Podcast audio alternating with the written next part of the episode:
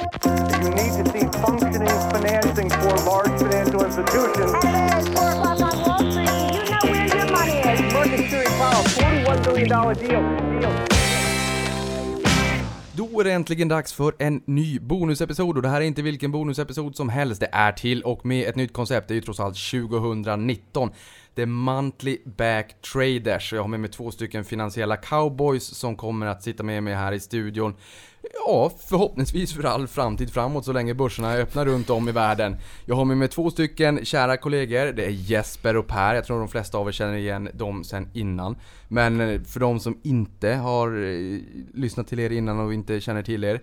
Ni får liksom hugga på den här och berätta lite kort om er själva bara så vi får lära känna er lite närmare.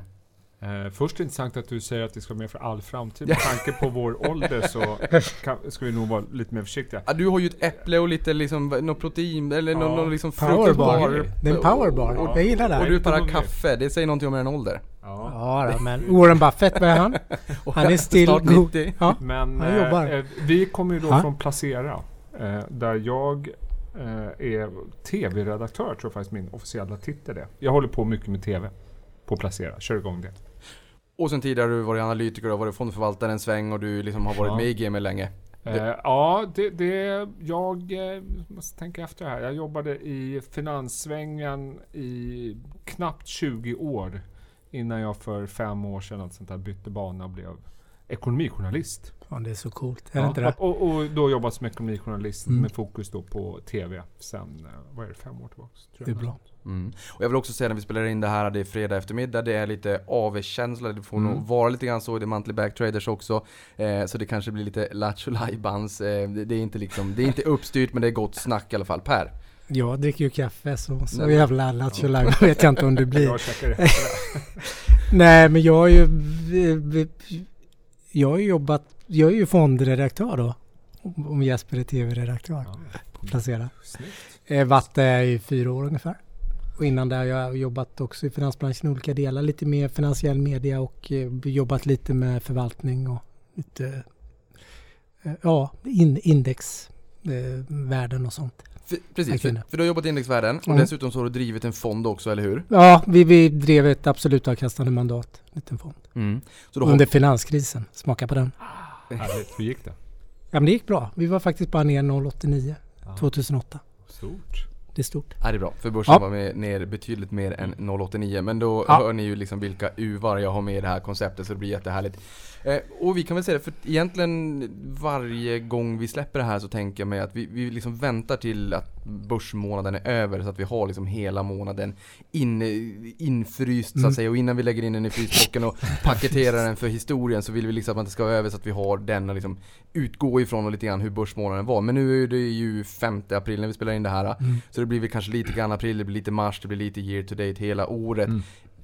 Och om vi börjar bara där, det var ju liksom en smakstart på 2019. Vad säger ni? Trodde ni det här i, i när ni gick på julledighet i fjol? Ja, du känner ju mig Niklas, jag är alltid Ja, du är ju bästig. bä- Men, men, eh, nej, men man är ju faktiskt helt eh, slut. Vi har haft ett, eh, skulle jag vilja påstå, nästan ett exceptionellt halvår bakom oss med eh, en, en eh, höst de sista tre månaderna när räntorna föll, framförallt i USA, börserna föll med hur mycket var det?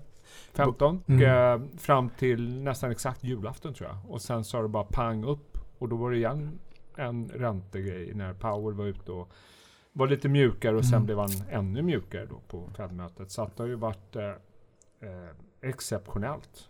Och jag tror eh, det är alltid osäkert för framtiden men min bedömning efter att ha pratat med väldigt många förvaltare det är väl att eh, det är stor osäkerhet där ute. Håller du med om det Per? Mm, såklart. Ja. Faktiskt. Jo men det är det. Det ser man ju på äh, mycket. Eller när man pratar mycket och det man läser också. Det är klart att det är det. Ja, för det är intressant tycker jag, liksom med den här frågan, det är att så nedgången under förra året är inte speciellt eller exceptionell.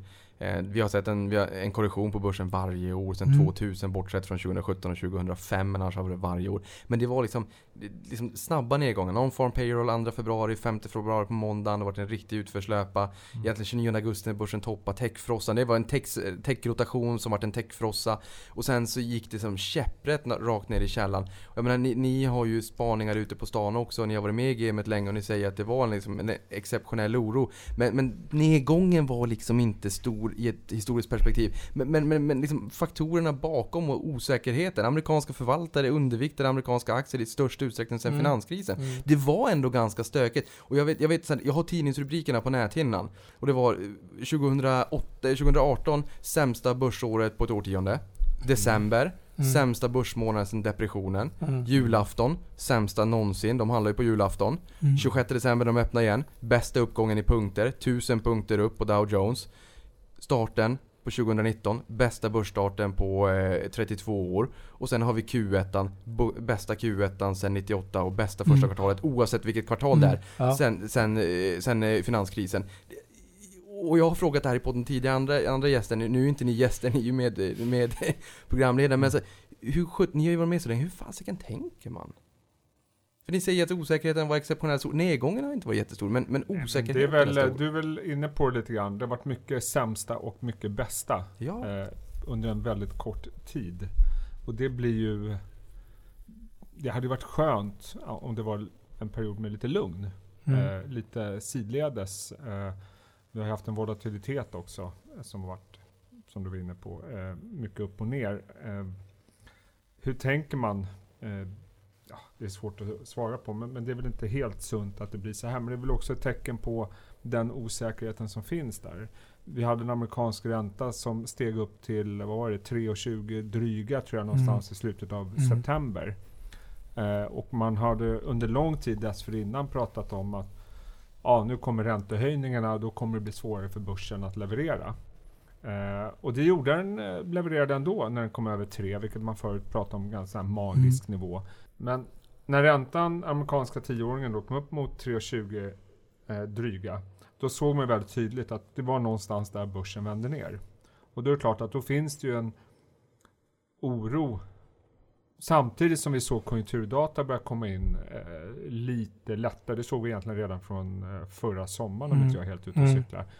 Så att det blir ju den här brytpunkten som blir väldigt intressant. Och sen dess har ju räntan gått ner med börsfallet och nu Powell. Så att, och ni kommer ihåg Trump, han var ute i höstas och klagade på Powell och sa att den här räntehöjningarna var ju helt galna givetvis. men, men tror ni han har haft någon påverkan överhuvudtaget? För han har ju mätt sin framgång i hur börsen har gått. Men, men om han kan avsätta eh, Feds, eh, liksom centralbankschefen, de har kommit fram till att det kanske han inte riktigt kan. Nej. Men har, varit, har han haft någon påverkan? Nej, jag vet inte om man har haft det, men däremot så är det bra att komma ihåg att eh, min uppfattning, min erfarenhet är i varje fall att den amerikanska eh, centralbanken och räntepolitiken i USA är, speglar mer på börsen, även om de inte erkänner det, än vad till exempel Ingves gör. Han tror jag inte ägnar många sekunder att titta hur börsen går upp och ner. Nej. Eller vad säger du Per? Nej, men jag håller det. Jag, jag tror man missar en liten grej som jag har sett nu börja skrivas om de senaste dagarna faktiskt. Det är den här likviditeten Ja. att de inte ska... Nu slutar man att banta balansräkningarna som man har gjort, vilket är bakom ränteuppgången.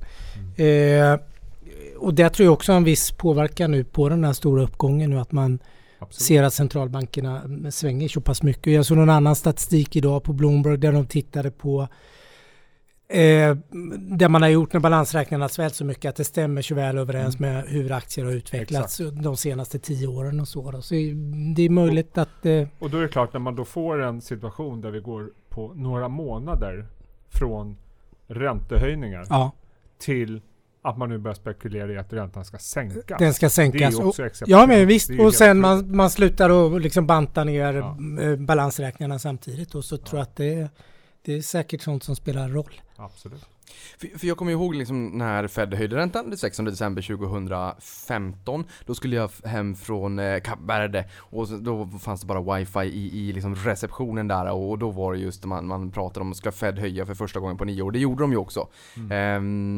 Men, men- men frågan är, de har ju höjt ganska många gånger. Ehm, de ligger ju ganska mycket före oss i cykeln. Vi Mm. har ju orkat höja en gång. Mm. Så att, många pratar om så här, är det för sent för oss att höja om, om, vi får en lågkonjunktur? Vad, vad, säger ni Ja, där det, då? det är ju den konstanta frågeställningen som man har till den svenska riksbanken.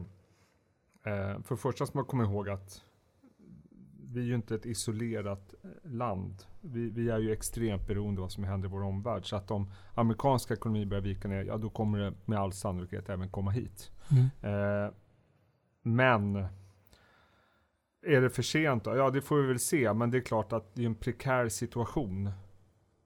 Att vi, om vi nu konjunkturen har toppat eller börjar närma sig toppen. Vad, är då, vad har man för vapen kvar? Mm. Det är ju den konstant, den frågan har vi ställt oss i flera år. Och då återstår väl att se. Ingves hävdar ju med bestämdhet att han har massa vapen. Eh, vi får se om, om eh, hur det blir. Men det är klart att det är lite märkligt är det kanske. Och QV, lite läskigt, tycker QV, jag. QV kanske? Mer Ja, QV? Jag vet inte om det, om det är vapnet. Vi, Nej. skjut, vi skjuter på det. Men Mm. Men men jag tänker också så här, jag menar ni som har varit med länge, hur, hur påverkades ni av förra årets, kanske inte bara turbulens på börsen, men även osäkerhet att man faktiskt inte riktigt visste, ja men det var mycket osäkerhet. Hur, hur, hur påverkas ni rent privat i era investeringar? Ja, nej men jag... man blir lite klokare med åren. Och har man varit Ja. med några också redan på 90-talet kanske och slutet. Nej, man stressar inte upp sig. Man är lite mer långsiktig tror jag och Sen måste man tillägga i vår yrkesroll. Får vi inte alla Alltså, du var inne för Ja. på de här rubrikerna, sämsta och bästa. Det här är ekonomijournalisters dröm, Mm. att det svänger så mycket. Vi får ju någonting att skriva om. Eller vi, men det ser man ju på de, nu kanske placerar inte den här sensationstidningen, men det är klart att det blir sensationsrubriker. Alltså jag älskar ju er rubriksättning. Jag, tycker verkligen att den är riktigt bra för att den appellerar en börsnörd. Är liksom så här, de tio största tågbolagen i världen som går på räls och hit och dit. Alltså det är liksom så här börshumor. Ja, men vi är ju nördar själva. Ni är nördar själva, men, Ja. men hur, hur, för du säger så sensationsrubriker. Och det, det är klart att sådär, det, det blir lite tröttande Nej, att... Om, man- våra rubriker då, eh, oavsett om vi intervjuar en förvaltare.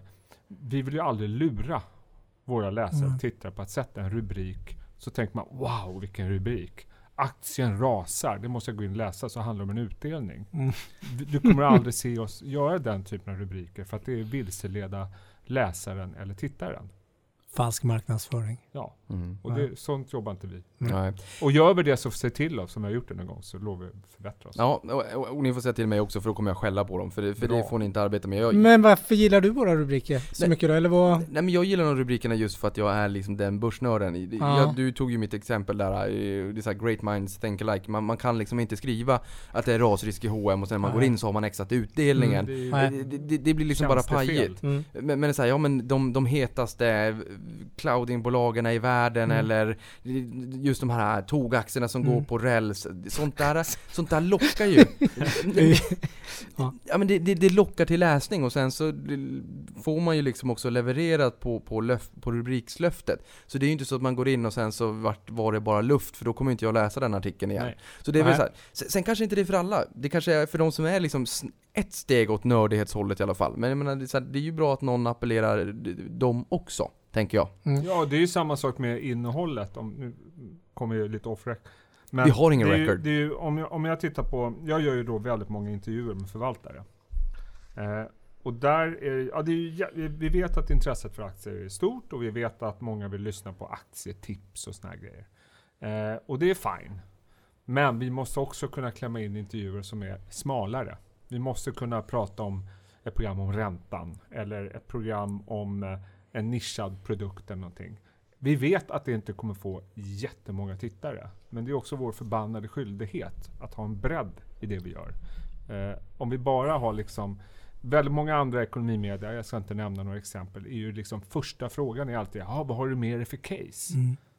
Eh, och det kan ju vara jättekul sådär, men man vill, jag vill ju ha en story, jag vill höra mer. Vem är det, varför Mm. berättar du det här och varför har du kommit fram till det här caset? Eller vad det nu är. Men jag kan som sagt lika gärna ha ett supernischat program om Riksbanken. Där man går på djupet. Fast vi vet att det inte blir så många som tittar på det. Ja, men finns det någonting där man liksom går på djupet då, där, där ni känner sig fast om vi hade fått önska, då hade alla tittat på det här för att det någonstans täpper igen ett hål i- igen. Livet är lite grann som en schweizerost fyll, liksom av hål att fylla med kunskap. Och även om det inte är det hetaste caset kommande en månad som alla ska springa och köpa, så är det fortfarande en sån där kunskap som är allmänbildande, att du blir som en finansiellt schweizisk armékniv. Mm. Om du tar de här små bitarna av kunskap och bygger på kunskapsmassan, vad ska man titta på som du känner att fler borde titta på det här? Det är för det bygger eran kunskapsbank. Jag tror att Även om det inte är så sexigt. en, en bra grej som vi pratar väldigt mycket om på redaktionen, det är att vi ska vara konsekventa i det vi gör. Det vill säga, vi levererar nyheter, intervjuer och inslag det nu är, om börs, om makro och om sparande. Punkt. Ni kommer inte se oss ha en valvaka nästa val. Vi kommer inte ha en diskussion om eh, långa program om kanske vinnaren i medicinpriset Nobel. Nu är jag lite taskig. Mm. Vi, vi, liksom, vi fokuserar på de här grejerna. Vi är ett komplement. Eller vad säger du Per? Ja, men jag håller med. Jag, jag tänkte faktiskt flika in med den första riktiga Snacka lite aktier. Ja, För du har öppnat upp lite. Du sa ju det här järnvägsaktier som rullar eller hur du formulerade det. Var ganska roligt sagt. Ja, de går, ja precis. De Ja. både rullar och går på räls. Ja. Jag ser faktiskt som IPO-marknaden nu då, den globala. Nu har man ju stängt Q1 så nu ser man ju, det har ju varit ner 42 procent. Och det, det är ju bara att titta i Stockholm, det har inte varit någon aktivitet. Sen har jag tittat även på återköp. Där har det varit desto större aktivitet, särskilt i USA faktiskt. Och det näst största återköpet står faktiskt Union, nu måste jag läsa till. För det, var, det är faktiskt eh, på järnvägsbolag. vad Union Pacific Road. Det. Och Järnväg. nu ska jag bara, jag kan inte ens uttala, göra ett exempel då, lite på det som Jesper var inne på att vi ska ge mervärde. Eh, Och det är väl lite, bolaget är grundat Du är 19, som ett Kinderägg. 1862 av presidenten Abraham Lincoln. Bara det. Det är den är typen av. Det kunskap. att Ja, det, det, år innan SEB. eh, vet du vad det andra roliga med bolaget? Det Nej. är huvudkontor i Omaha i Nebraska. Ah. Vem, vem sitter där? Ja, där är Buffett, där stannade jag. Vi körde fem dagar från östkust till, eh, från västkust till östkust. Vi hade ingen aning om hur lång tid, eh, hur långt det var. Vi skulle bara till Omaha, Nebraska 2015, det var 50-årsjubileum. Dum som jag är, tidsoptimist. Vi körde i, i, i, i, ehm, ehm, i ett. Men Fem vänta, personer. då, hur tänkte du då? Och då fastnade jag i Omaha, Nebraska. Nej, jag tänkte inte alls. Men du gillar väl det? Man kan ju flyga, de har ju flygplats där. Jag kanske var för snål. Ja, min sista, min sista spaning med Union Pacific. Ja. Warren Buffett gillar ju också järnvägsaktier. Ja. Men han har inte investerat i det här. Han investerar ju i konkurrenten såklart. BNSF. Railway Company. Vi får se hur det slutar. De, de på, har jag lärt mig nu när jag skrev artikeln. Lite av det här som man får på placera när man läser artiklarna. Men, men varför ska man köpa den då? Jag tänker så här, i Sverige... Nej, jag säger inte att man ska köpa. Jag bara konstaterar att de har gjort näst största återköpen. Man vill ha över likviditet och Ja. eh, ja, men oligopolmarknaden går säkert jättebra. Det är ju fantastiskt att jobba på en ganska liten redaktion i lilla, lilla Sverige. Där faktiskt journalisterna tillåts skriva om sådana här små nischade områden. Det är ju det som för oss aktienördar, det är därför det är så kul att vara här.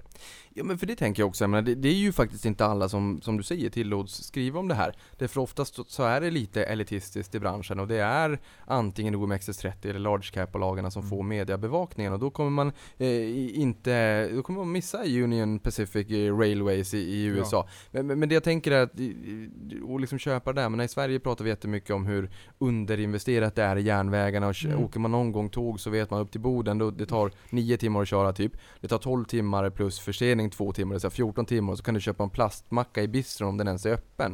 Men jag tänker, det, uppenbarligen så låter det som att det rullar på bättre i USA än vad det gör i Sverige.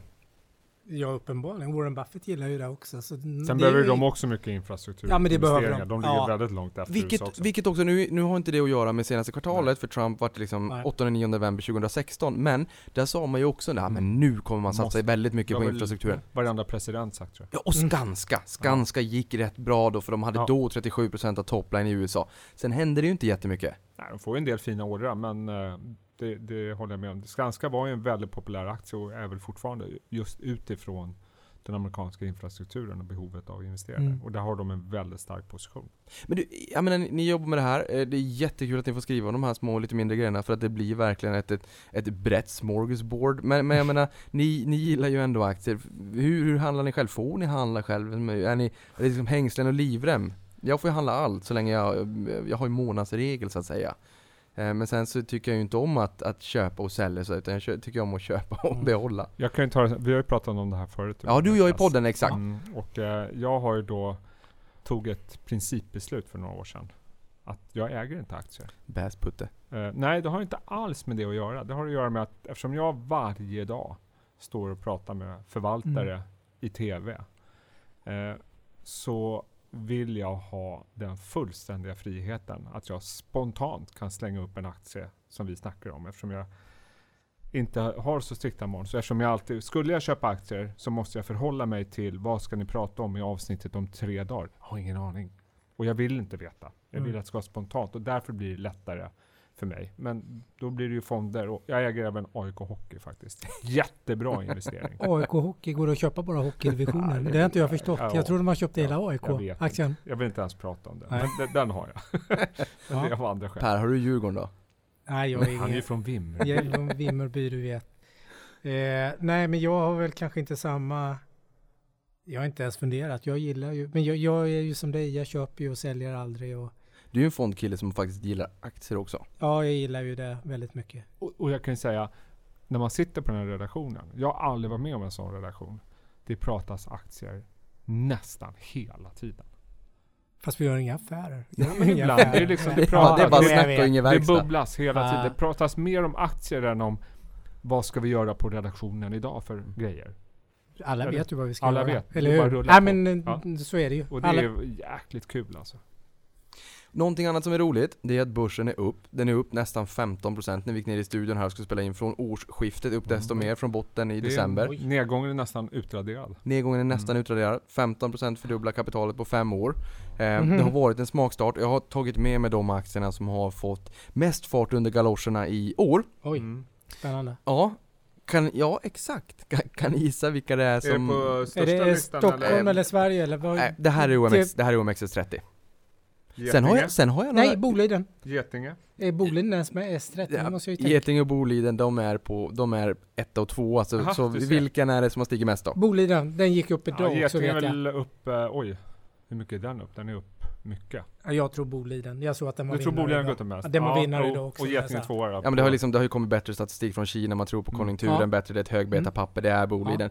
Eh, upp 48%. Getinge ehm, 30 någonting? 34. Oj. Och för där tänker jag så här, Bo, Boliden det, är- det, är ju ett, det är ju ett spel på, på konjunktur, förväntningar, allt annat lika. Ni får rätta mig Mm. om jag har fel. Eh, Getinge, jag menar det operationella utmaningar har blivit lite bättre. Du Jesper har väl följt Getinge under ganska lång tid. Kan inte du bara, kan inte du bjussa på en utsvävning kring Getinge? Högt skuldsatta. Mhm. Har haft eh, väldigt stora utmaningar under ett antal år. Eh, kanske börjar bli lite bättre på den fronten, vilket nog har gjort... Det här är ju, har ju, för många, många år sedan, så var ju det här verkligen en favorit bland svenska investerare. Mm. Eh, framförallt när de hade den här tillväxtstoryn, när de köpte många bolag och sådär. Men när du säger favorit, kan du bara sätta det i kontext? Jag menar, alltså, Nej, men alltså, det var ju- jättefavorit så att säga. Jag gillar inte begreppet fina bolag, men, men det var ju det som uppfattades som det. Det, det var en Kalle Benett bakom det, du hade Johan Malmqvist som var en superpopulär VD. De gick från det här, det är en liten, eh, det kommer från Electrolux från början, nu ska jag inte dra hela historien. Eh, men, eh, Vi har tid. och de gjorde den här eh, enormt snabba expansionen. De köpte bolag i en fragmenterad marknad. Vilket gjorde att det blev alltid en tillväxt och det var jättebra. Sen gjord, hamnar väl de i samma läge som vi har sett många gånger förut i hårt förvärvande bolag. Att det går in i väggen av olika anledningar. Och det hände även eh, Getinge. Eh, och det gjorde ju också att eh, vinsterna blev inte som de hade tänkt sig och det innebär ju också då att eh, skuldsättningen inte kan betas av på det sättet som man har gjort tidigare. Nu har de ju en hög skuldsättning. Eh, och sen fick de ju massa bekymmer med FTA och, och så vidare. Och vilket gör då, det är ju alltid en våt filt över hälsovårdsaktierna. FTA säger att det här är inte bra, det ni gör. Och ni får inte tillverka det här på grund av det och det. Massa tekniska grejer. Men du, den där våta filten. Mm. Eh, vi kommer att prata Swedbank lite grann. Ja. Kanske Sw- Swedbank i, i eh, bank i allmänhet och Swedbank Ja. i synnerhet. Där är man lite grann rädd när det är en våt filt just nu i Ja. banksektorn i Sverige. Du pratar om FDA. eh, min er, erfarenhet är att man ska inte underskatta den här våta filten. Nej, och det, det, där tänker jag, om, om man relaterar den våta filten kanske lite just nu som är kring ban- eh, svenska banker, korruptionen och FDA, Fo- Foods and Drugs Administration, alltså myndigheten Mm. så att säga, som godkänner preparat etc. Då i, i, i USA. Eh, hur står sig den våta filten på banksektorn kontra eh, våta Ja, det filten? vet vi inte riktigt än. Eh, men det är klart att Men generellt, är någon mer allvarlig att du, du känner så här, Ja, alltså bankerna är ju pressade sedan länge och det är ju inte bara i Sverige. De är ju pressade i USA, i Europa, överallt. Och det här är inte ett svenskt fenomen vi har upptäckt med, med penningtvätt och så vidare. Det är ju fasiken, de flesta bankerna i Europa, de stora, har väl fått sanktioner på det här. Mm. Så att eh, samtidigt som vi då är i en räntemiljö som påverkar bankerna, vi är i en tid då bankerna investerar, tvingas investera väldigt mycket i compliance och IT. Är de klara med det? Nej. Så att då blir det helt plötsligt svårt att säga att värderingen är låg. Jag säger inte att den är låg eller hög, jag bara säger att värderingen blir osäker, för du- det blir svårare att eh, prognostisera vinsterna framöver. Men du hittar ju ändå aktier hos jättemånga framgångsrika fondförvaltare på något sätt. Man har ju köpt caset. Ja, att, men- men jag menar man har köpt det på utdelnings eller abso- direktavkastningen. Och, Och, men samtidigt så är det väl så här om man tittar på storbolagsförvaltare. Är du en Mm. svensk, en, förvaltare som investerar i svenska storbolag, OMXS30.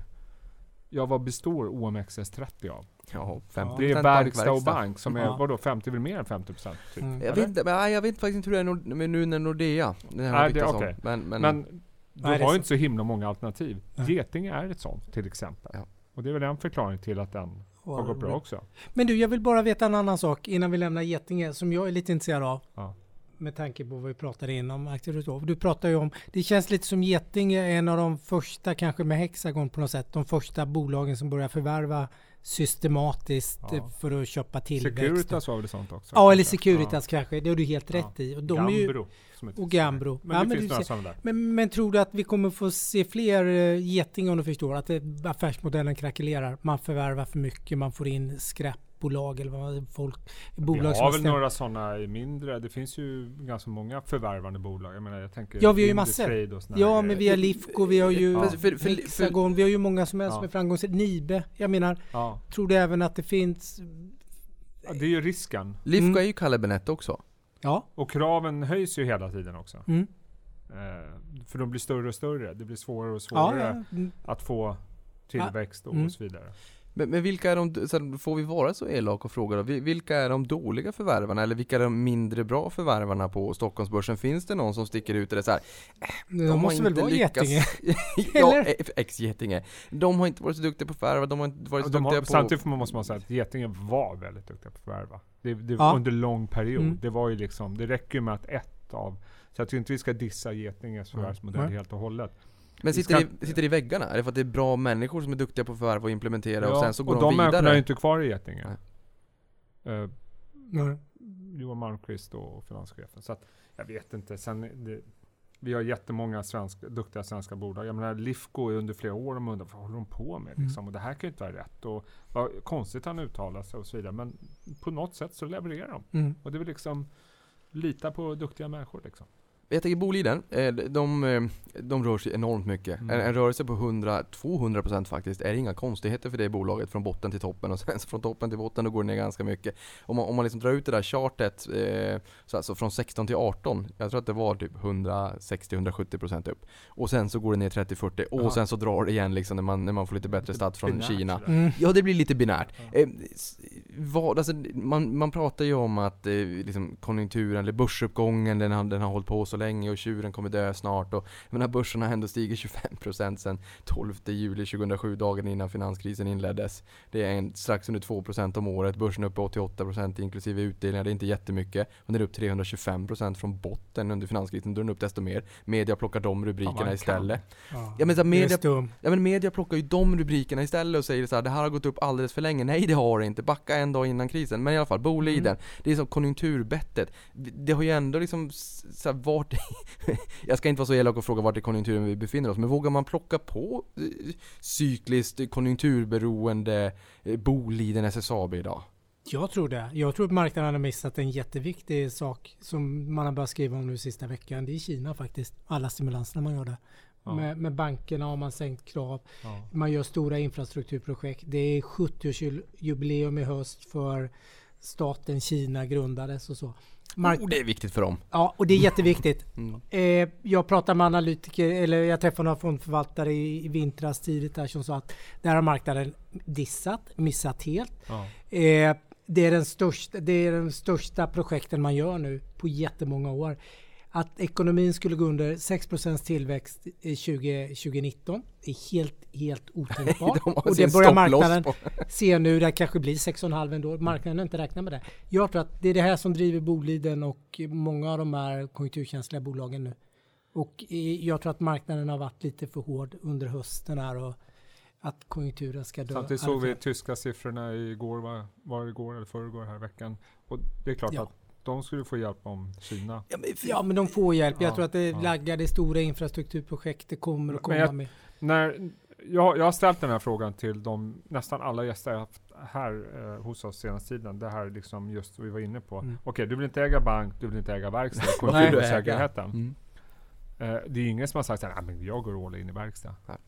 För det Nej. finns en konjunkturoro. Mm. Eh, helt klart. Det var ett jäkla köpläge Q1 16 i verkstad. Ingen sa köp. Sen så har vi liksom sett en 50-100% uppgång i princip alla stora verkstadsbolag. Det var en, och det var då dollarn bottnade ner i 26 och 70 dollar fatet. Eh, PMI-siffror, Kina, eh, kom in ganska nyligen. Jättebra. Där kom det in över 50-nivån Nej. som, som indikerar tillväxt. Det var första gången på Mm. fyra Mm. månader. Jag menar, det är klart, ni pratar Tyskland nu, Tyskland liksom är Europas motor. Även EMU-siffrorna kom in sämre. De flesta europeiska länderna enskilt kom in lite sämre, EMU kom in lite sämre, Tyskland kom in bra mycket sämre än EMU, EMU i stort.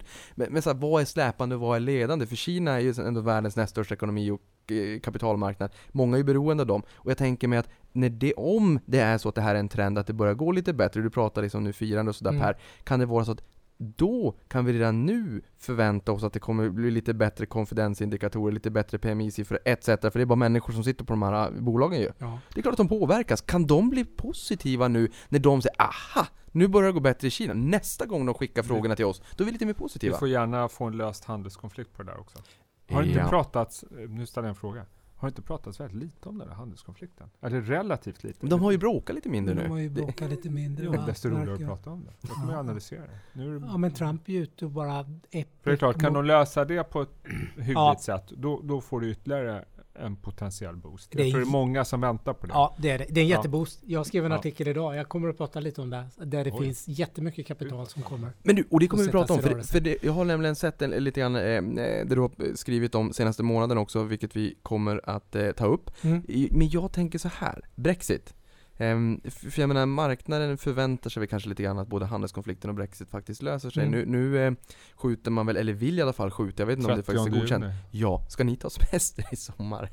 Det är Va? låga volymer Ja. under sommaren och Kan sen... inte, jag, jag kan inte påverka Brexit. Nej, men du, Ja, De lyssnar inte på mig.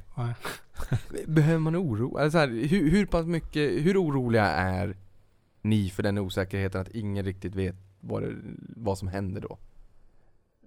Eller har, har ni liksom vant er sen i juni 16? För Ja, har det är liksom, väl en risk i sig att man vänjer sig vid den här retoriken. Det är tre Eh, år att, snart. Att, Ja. eh, till slut så det, det är det som cry wolf på något sätt. Ja. Ropa på vargen. Man, man lyssnar inte längre och sen Nej. kommer det. och Så, jag, menar, jag, såg, jag tror jag såg en graf idag faktiskt på investeringar eh, mellan 2017 och 2018 i, vilka länder var det? Frankrike, Italien, någonting Mm. och eh, UK.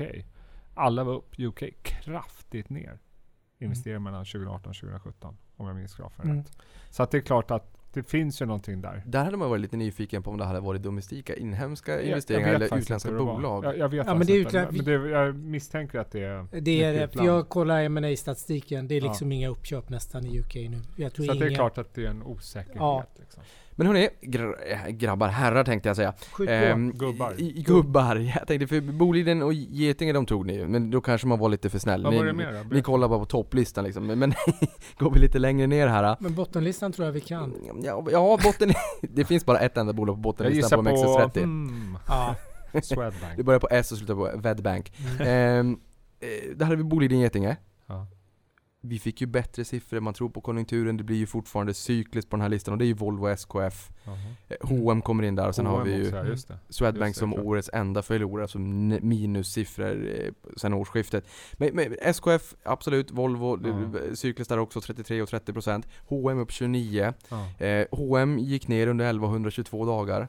Det Mm. toppade 3 mars 2015 på 368,50. Ner 68%. Ganska mycket, ex utdelning. Mm. Men, och nu, nu bottnar vi på 117 spänn, 28 mars i fjol. Nu är vi, det, liksom, det är en ganska bra bit därifrån, den har varit hårdblankad, vi har sett Mm. jätterörelser under rapporten, förmodligen kanske när vissa blankar har täckt positioner, till viss del i alla fall. kan vi inte bara sväva ut lite grann kring H&M? Det, denna evigt diskuterade aktie och... Men, men har vi någonting att säga liksom den senaste tidens utveckling och är det här en vändning? Det är, det är, det är typisk clickbait-rubrik i media, men om vi kan sväva ut så att vi liksom så, inte... H&M rusar. Nej men, eh, jag vet inte, ha- har inte väl H&M's utveckling nu senaste eh, rapporten att det handlar väldigt mycket om vad förväntan har varit. Man kan väl inte säga med all ärlighet att det var en fantastisk rapport från H&M. Vilka Nej. fantastiska siffror det var. Åh, vad bra det var. Det var ju att förväntningarna har ju varit exceptionellt låga. Eh, då räcker det liksom med, jag menar, hade du H&M kom med sådana här siffror för, vad vet jag, fem år sedan. Då hade det ju varit skräck. Liksom. Mm. Så att man får inte glömma den där förväntansbilden. Men är det vändningen? Ja, ingen aning om det är vändningen. De har ju fortfarande väl ganska... Nu kanske det är så att investeringarna börjar kicka in nu då. Ja, det är svårt så. Det Det är jättesvårt. Men jag tror att det, det finns ju någon potential tror jag. För tittar man på fondförvaltarna så är ju många som har lämnat H&M. Mm. Det, du hittar ju inte många som är väldigt överviktade. Det blir trångt i dörren när de ska in. Ja, om det nu Mm. blir något bra av det så tror jag att det finns eh, desto mer potential när folk... Eh, den blir tyngre i index för den har ju gått hyggligt bra. Relativt. Ja, det har den ju. Jag, jag menar Och börsen är upp Solida 15, den här är upp bort. 29. Eh, så det, den får ju lite mer tryck så då att du får större tracking error och sådär. Så, eh, ja, jag vet inte. Det kan finnas någon potential när, när fler förvaltare vill kanske äga Mm. den då. För det här måste ju vara ganska ordentligt underviktat. Har, inte- har det Ja. inte varit väldigt trendigt att undervikta H&M? Ja, det har ju Det har varit varit fantastiskt. ett enkelt case. Ja, Ja. och ut i media och klaga. På. För där var det väl liksom... Sälja in det. Jag tror det var mm. 1,2 miljarder i vinst förra året. Man förväntar sig 600 79 miljoner kanske nu. Ja. Kom in på runt miljarden. Så det är klart att det var ju sämre än i fjol men betydligt mycket bättre än förväntat. Exakt. Men samtidigt mm. är det också så här, de har ju varit lite grann av en mussla, eh, familjen Persson, kring ja. att kommunicera i marknaden. Har det alltid varit så? De kom in ja. 74 på börsen, menar, då var ju ni verksamma, nästan. Ah, eh, oj, oj, oj. inte 74, nu var jag i elak. Vid 80-talet kom Den in. diskussionen har väl alltid funnits under min karriär, mm. att det har varit musslor. Man har ifrågasatt liksom, varför de överhuvudtaget på börsen när de ändå aldrig vill prata. Men jag vet att när jag jobbade som analytiker och vi bjöd in, man hade ju sådana här luncher med, med kunder, så bjöd man in bolag. Det var ju alltid IR som kom från H&M. De Mm. skickar, frontar ju aldrig. Nu tror jag det har blivit lite bättre faktiskt. Men, men nej, de har liksom aldrig. Jag tror det har blivit lite bättre. Att de har tagit till sig det. Mm. Men de hade ju liksom aldrig analytikerträffar och här grejer. Men, men Hugo snackar kring klädbolagen på, på redaktionen då. Viker ni någon tid överhuvud, överhuvudtaget till det? Men finska Kappman satte MQ på börsen 2012. Lars Frick är väldigt duktig på det. Eh, Mm. Lars är magisk. han är magisk på. Mm. Men, men, men hur, hur, liksom, hur går hans humör kring, eh, kring klädbolagen nu? De gjorde en nedskrivning som var större än hela, hela bolagets market cap. Det är ju såklart jobbigt. Ja. Eh, Så här, hade ni, vågar ni gå in? Ja, du, i dina fonder vet ju inte vad de gör Eh, men... Nej, jag, jag hade inte gjort det. Nej. Nej. Per, Nej. kläder. Absolut, jag gillar ju stora trender. Den här trenden. Det är ingen megatrend att, att Det är en megatrend åt fel håll. Ja. Inverterad megatrend. Du, en annan rolig grej, nu när vi ändå sitter här, vi ska gå tillbaka till bolagen som har gått bäst i år, men det roliga är ju att man är ju alltid så tillgänglig så man får lite pushnotis i telefonen. Vad En pushnotis jag får nu är att Spotifys medgrundare Martin Lorentzon jag blir rådgivare åt Moderaterna. Ja. Ehm, och då undrar man ju, storägare då, ska ingå i Ulf Kristerssons integrationskommission, eller DI Digital. Ehm, är, är det här nästa trend, liksom att näringslivet, tunga positioner har byggt liksom, de framgångsrika bolagen går in i, i politiken, eller har det alltid varit så? Eh, Jag vet inte Jättesvår fråga. Vi har ju inte haft samma kultur som i USA där kändisar, näringsliv och artister har varit väldigt tydliga, många med vad de... Här är ju lite mera, kanske lite mer åt vänsterkanten har varit ganska tydlig. Men eh, jag vet inte. Men det är väl jättebra att eh, partier tar in eh, människor från eh, verkligheten. För det är, det någonting man har kunnat Mm. kritisera politiker för, det är att de flesta varit yrkespolitiker som inte själva har någon erfarenhet från ett normalt yrkesliv. Mm. Eller? Nej, jag håller Du med. tittar på mig jätteskeptiskt. Sa jag Nej, något kontroversiellt nu? eller? Nej, jag tyckte det var helt rätt. Och det, Så att det är väl jättebra, det borde fler partier. Ja, ta efter. Någonting annat tänker jag så här, Spotify när man ändå är inne på den lilla utsvävningen. Det är ju ganska nu ett, ett år sedan som, eh, som bolaget börsnoterades. Det är ganska ett år sedan Nyse hissade schweizisk flagg. Mm. Så att Nasdaq med Investor som näst störst- största ägare fick skratta lite grann.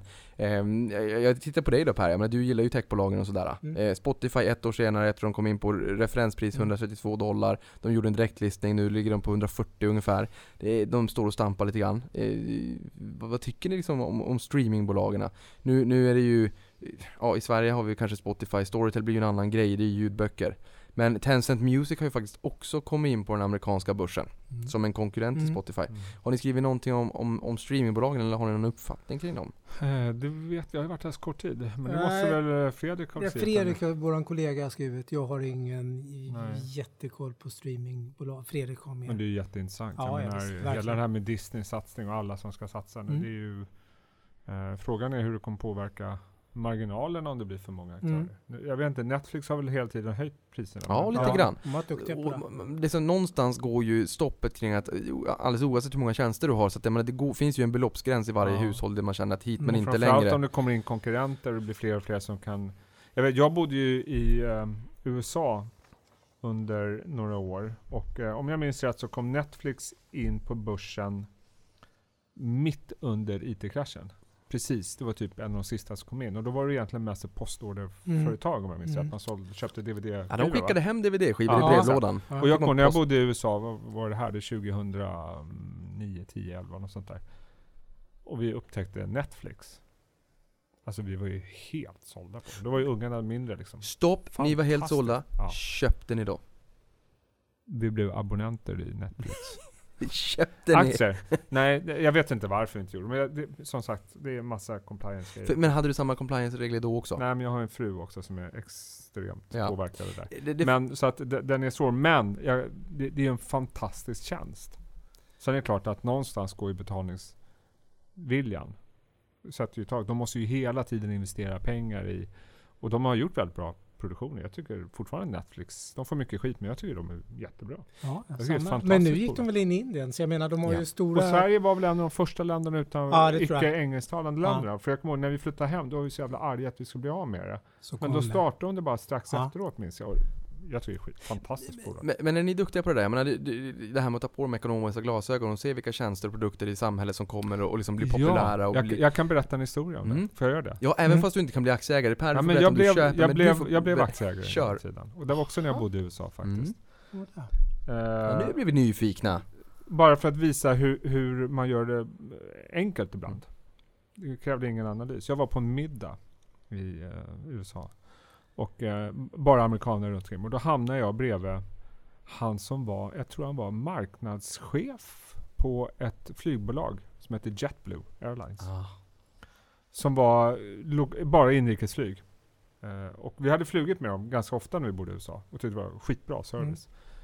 Och jag har aldrig i hela mitt liv träffat en person som pratar så gott om sitt företag. Vet, det var inte så att han berättade några företagshemligheter, men han var liksom bara, han ah, det är så bra kultur och det är Mm. liksom, du vet. Och jag kände bara när jag kom hem, fan det där måste ju vara ett fantastiskt företag. Och det är första och enda gången i mitt liv som jag ägt en flygbolagsaktie och det gick ju hur bra som helst. Det var verkligen en av de bästa investeringarna jag gjort. Då. Men det visar lite grann att det med, alltså, ibland kan man faktiskt ta på de här mjuka värdena Mm. och se någonting. De var ju ganska mycket expansion då, de la ut ganska Mm. Nya linjer och sånt där. Men han var liksom, åh. Han kunde inte sluta prata om hur fantastiskt bolag han jobbade för. Men jag tänker här med flygbolag, Ä- äger, så här Per, du som äger aktier då, äger du något flygbolag alls? Jag menar Buffett gick ju nyligen in och köpte bolag och det har han ju bäsat under lång tid. Mm. Eh, inte alls. Nej. Nej, eh, nej, Mitt nej. problem med flygbolag, jag vet inte, Mm. det är ju inte någon svår analys överhuvudtaget. Det är att det finns så många komponenter Mm. som inte ens bolaget kan påverka. Så mycket regleringar. Regleringar, eh, valutor, råvarupriser, Mm. fackföreningar. Mm. Det, är så många komponenter. Ännu mer fackföreningar. Ja, Känns de har, ju de som. har hur många ja, som men det, ja. Så att då blir det, om inte bol, många av de här grejerna kan bolag, visst de kan försöka Mm. hedga och de kan göra dittan Mm. och dattan.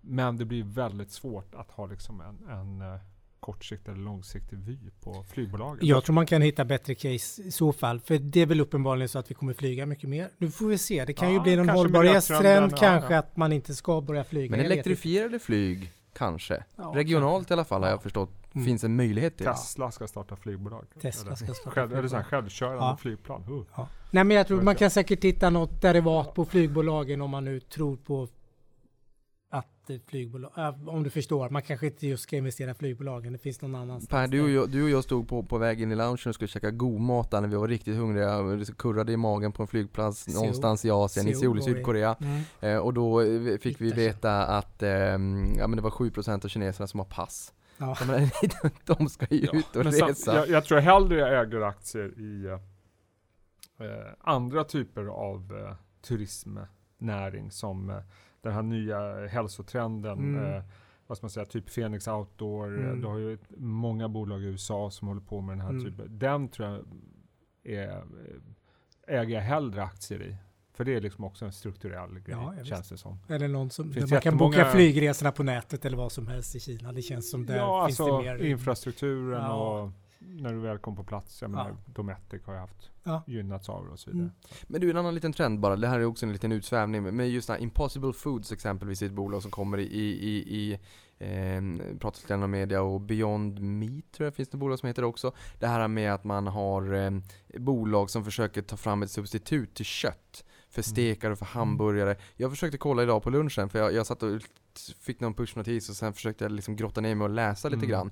Eh, är det en liksom, bara så spontant, känner ni att det är någon trend som ni skulle känna så här, intressant om det skulle komma någonting till börsen eller var, finnas i noterad miljö? Jag tycker definitivt, jag tror hela den här hälsotrenden kommer bara öka. Sen är frågan igen, tillgänglighet, pris. Mm. Är det för dyrt idag för att det ska bli liksom, alla kan ta till sig det?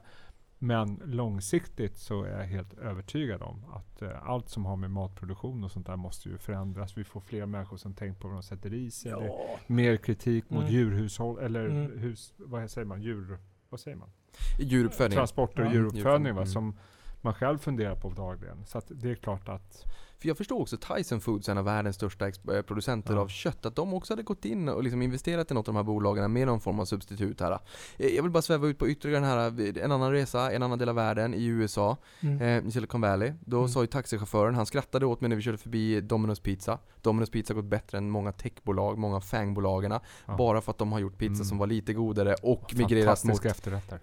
fantastiska efterrätter, migrera mot det digitala. Mm. Eh, och då han sa, nej men nu, nu är du här på tjänsteresa, du, du säkert, äter säkert jättefina och dyra middagar. Så nej, nej, nej det, det gör jag inte. Du vet inte vilken bank jag jobbar på. Eh, och, och då sa jag så nej men det är lite dyrt, jag tycker så här, 20 dollar kan det väl kanske kosta. Så här, men det tycker jag. Han bara, va? Och, och han sa så här, jo, vet du vad? Jag har alltid velat åka till Europa. Men det är så dyrt. Ja, tänkte, jag tänkte som inte med på det. Och sen så sa, så sa han där, nej men det där var väl ingen dyr pizza? Så jag, men nej, vad, vad, vad lägger du, vad betalar du för en pizza? Han bara, det ska vara organiskt och det ska vara, Ja. det ska vara det ena, det ska vara det andra. 35 dollar, det kostar min pizza. Jag bara, vill, du veta varför du inte har råd att åka till Europa? Och då sa han också, Niklas, eller det sa han, han visste inte vad jag hette men Alltså, Niklas min vän. min vän, du får inte sluta snåla. Ja. Life is here to live. Nej men då sa han så här, kolla, han sa det veganska är en supertrend och det här ska Ja, vi ändå komma ihåg att det här var 2017. Mm. Och då sa han, kolla trottoarpratarna. Veganskt, veganskt, veganskt. Jag kollade det. Veganskt, veganskt. Nu när jag går in i matbutiken, på Ja. lösviktsgodis, vegan, vegan, vegan. Ch- Chokladkakor, det är inte bara den delen av butiken jag rör mig i. Men det är också veganskt, veganskt, veganskt. Och mycket andra produkter. Då ser man de här veganloggorna. Ja. Är inte det också en ganska... Absolut. Men hur fasiken investerar man i det då? Ja, jag vet. Eller är det ens lönsamt att investera i, eller är det bara så här, trenden är där, vi ser den? Ja, det, Men- det är ju bara en tidsfråga när man kommer kunna investera i det. Om man inte kan det. Kanske våra lyssnare har tips på. Men, men eh, det är klart att det är en trend som jag har extremt svårt att se att den ska sluta. Mattas av och bara, nej. Bara, Det är klart det märker man ju bolag. själv vid middagsbordet hemma. Ja. Vi har ju diskussioner som vi inte hade för fem år sedan. Nej. Vad gäller mat och vad man sätter i sig och, och så vidare. Hela tiden har vi Mm. det. En annan trend, fast en, en dålig trend, en negativ trend, det är ju Swedbank som sagt för att de Mm. har eh, åkt rakt ner i källan, enda aktien då, OMXS30 som är nere i år, 17,5% ungefär. Den har ju bounceat upp ganska, alltså den har ju ändå bounceat upp en del från att det var, för börsen är ju en drama queen, överreagerar Mm. eh, åt båda håll så att säga. Och de som har vågat ta risken, de har ju ändå gjort en fin affär om, om man liksom lyckades plocka på botten. Men det till trots, eftersom att från den 20 till 25 februari, då fick vi en 50% ökning av antal ägare på Avanza. Och eh, fram till, ja, bara för några dagar sedan så var det nästan en fördubbling. Mm. Ni ändå som har lite kött på benen, som har lite erfarenhet i bagaget. i och med att så här, det är ju en förhöjd risk och det är ju risken man får betalt för om man, om man vågar sig in i de här. Hur tänker ni kring strikt det finansiella och att investera och försöka bottenfiska i H&M? I H&M. H&M. Nej! Jag har H&M på skallen. Det är när man tänker negativa aktier, det är H&M. Jag, jag har ingen uppfattning om Swedbank är dyrt eller billigt eller vad det är. Ehm, Men det är det, det är det E som du sa, att vinsten är ganska... ja, man vet och sen inte. vet man väl av erfarenhet. Jag säger inte att de som har köpt Swedbank har gjort en dålig färg, jag har ingen aning. Men vi vet ju av erfarenhet att oftast tar sånt här väldigt lång tid. Mm. Eh, nu har media backat lite grann. Eh, jag tror jag sa i någon podd häromdagen, jag tycker det är Alltså, jag tycker journalister har gjort ett bra jobb. De har lyft fram någonting som är viktigt att man får reda på. Men jag tycker fortfarande att det är alldeles för personfixerat. Mm. Eh, och det märker man också. Så fort eh, då personer har fått lämna, i det här fallet eh, Bonesson, och idag avgick väl även styrelseordförande, Mm. ja då blir inte nyheten lika kul. Men det här är inte ett Swedbank-problem. Det här är ett samhällsproblem. Vi har de flesta stora banker i Europa har eh, fått eller riskerar att få sanktioner på det här. Så att jag önskar att man även tog tag i den biten. Vad beror det på? Mm. Att utländska andra länder försöker gång på gång attackera banksystemen. Att banksystemen har varit, haft dåliga compliance och dålig IT, det råder ju liksom ingen tvekan om. Likt förbannat så är det ju en attack hela tiden på de här bankerna att försöka tvätta pengar. Mm. Och det tycker jag, jag hoppas därför att diskussionen fortsätter. Att den blir lite mer nyanserad kanske. På Att den. vi liksom, Ja. hur stoppar Europa det här? Hur stoppar Sverige Mm. det här? Att, att, eh, för det är ju inte så att de kommer sluta försöka. Bara för att Bo- Swedbanks nej. VD har avgått. Nej, för jag tycker att det här blir liksom lite finansiell krigsföring. Förr i tiden så hade vi liksom fysiska krig. Nu har det mer och mer gått åt eh, finansiell krigsföring. Jag åkte med Så- en, jag åker sällan tåg, men jag åkte tåg en gång eh, upp till Boden för det kostade så mycket att flyga. Och ni nu som ska ge Unnar mig... du dig någonting Niklas? Nej. Någon? Nej, och ni som ska ge mig flygångest, så här, jag flyger inte jätteofta men, men det, är så här, det är extremt stor skillnad i tid. Så att ja, men den här gången så var det jättedyrt så jag tog eh, tåget. Och då satt jag med en person som var pratglad i bistron och Mm. han var säkerhetschef på ett eh, kärnkraftverk. Eh, och det är ju självfallet så att han inte sa mer än vad han kunde säga. Nej. Men så här, jag tolkar ju informationen när jag säger sker det attacker mot viktig infrastruktur i Sverige Ja. att vi är under ständig attack och vi Mm. är ju inte ensamma. Det får ju mig, jag menar vi hade en, en stor attack mot, vad var det, Iran var mot ett kärnkraftverk. Det var extremt utstuderat och man, man kopplar väl det till Nordkorea för att det var liksom, det, det, liksom, det, det var på, på Mm. en extremt hög nivå. Mm. Men det jag tänker på det är ju så här, typ säkerhetsbolag, för en så här, business to consumer med, med Avast och Win, Windows Mm. Essentials och Kaspersky och, och de, de här typerna av bolag och Norton antivirus. Ja men det kanske jag inte unnar mig. Betalar ni separat för virusprogram på er dator? Nej. Nej? Jag har ingen dator. Nej. Ja, men typ, Mina barn, ja. Ja, du gör det? Ja. Ja, för jag tror att den marknaden kanske är lite seg för att alla kanske man, man tänker inte på det förrän, förrän problemet är framme och och- du har drabbats. mm. Men, men alltså jag menar, pratar vi om en hamn, en flygplats, järnväg, Mm. då är det ju ett sjukhus, det är ju kritiskt, och kärnkraftverk inte minst, att man är proaktiv och att man inte blir hackad. Jerome Powell som är Fed central, eller centralbankschefen i USA sa att det som kan hålla mig vaken om nätterna det är ju en attack mot centralbanken. Vi har sett tidigare att det har faktiskt har hackats och stulits pengar ur centralbanken. Eh, Vart jag vill komma med det här Per, du har ju liksom skrivit om cybersecurity, cybercrime tidigare eh, och spännande bolag i USA. Kan vi sväva ut lite grann kring det då? Så här, trenden kring just säkerhet. För Det kommer. Norsk Hydro, Ja. eh, vart hackat nyligen. Mm. Vitrolife vart hackat och fick krav på lösensumma. Det- Det är ganska ofta man ser det här och data är ju här för att stanna. Internet vart ju ingen fluga. Nej, alltså du, det är väl en jättetrend. Jag tror att det är nästa trenden. Ja, Eh, det är Kolla, många- det är ju liksom, och det kommer massor med IPOs vad jag förstår inom Och cybersecurity. många har pratat om det som en strukturell eh, Ja, trend. och Många kolla Cisco. Som De, pratat med. de går ju som tåget. P400 under IT-euforin, men nu, Ja, men de levererar ju... Storhetstid. Ja, det, det, alltså det, det här kommer och det är Ja. nästa grej. Ja. Tror jag. Och, Och det- även och det är för klart att bankerna kommer Bankerna väl, kommer behöver in, investera ja. massor i det här. Mm. Och, Jag tror att det kommer firmor som, det, alltså om det nu, det Jesper pratar om, liksom de är ständigt under attack. Det måste ju finnas massor med firmor som är startgropar nu för att göra smarta algoritmer via AI och allting. ja. För att kunna dels identifiera den här typen Ja. av kunder. Och, så det, jag tror att det kommer komma mycket gott av vad som har hänt. Det kommer komma massor med nya bolag tror jag inom Ja. Den här typen Nej, av eh, det- säkerhet det- liksom. Och det, Det är klart att bankerna kommer få investera i det här och det, är- det är jättebra att eh, media har lyft fram de här eh, väldigt tydliga bristerna vi har sett Mm. i flera banker. Eh, och sen får vi se vad det leder till. Eh, jag menar, nu är det väldigt många rubriker som är typ oj, vi har pratat med någon som kan det här och det kan bli jättestora böter. Ja, Men kan det bli... Ja. ja, men liksom, vad, vad, vad säger den rubriken? Ja. Det är klart det kan.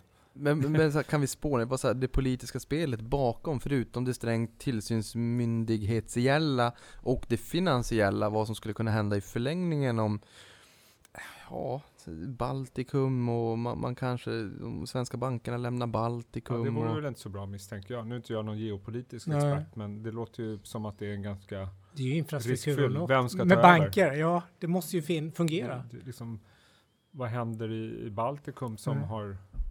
Där har väl, om jag minns rätt, eh, bostadspriser och sånt där rusat jättemycket. Det har varit jättemycket utlåning och så Mm. vidare.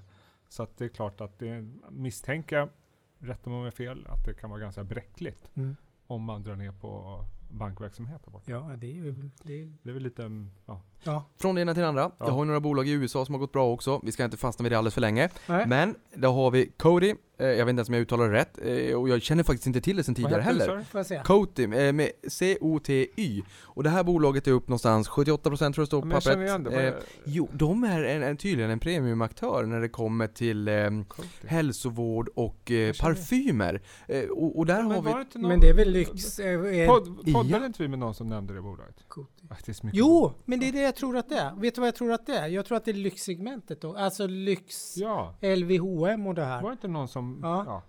Jag, vi får gå tillbaka och kolla det. är inte de trenderna?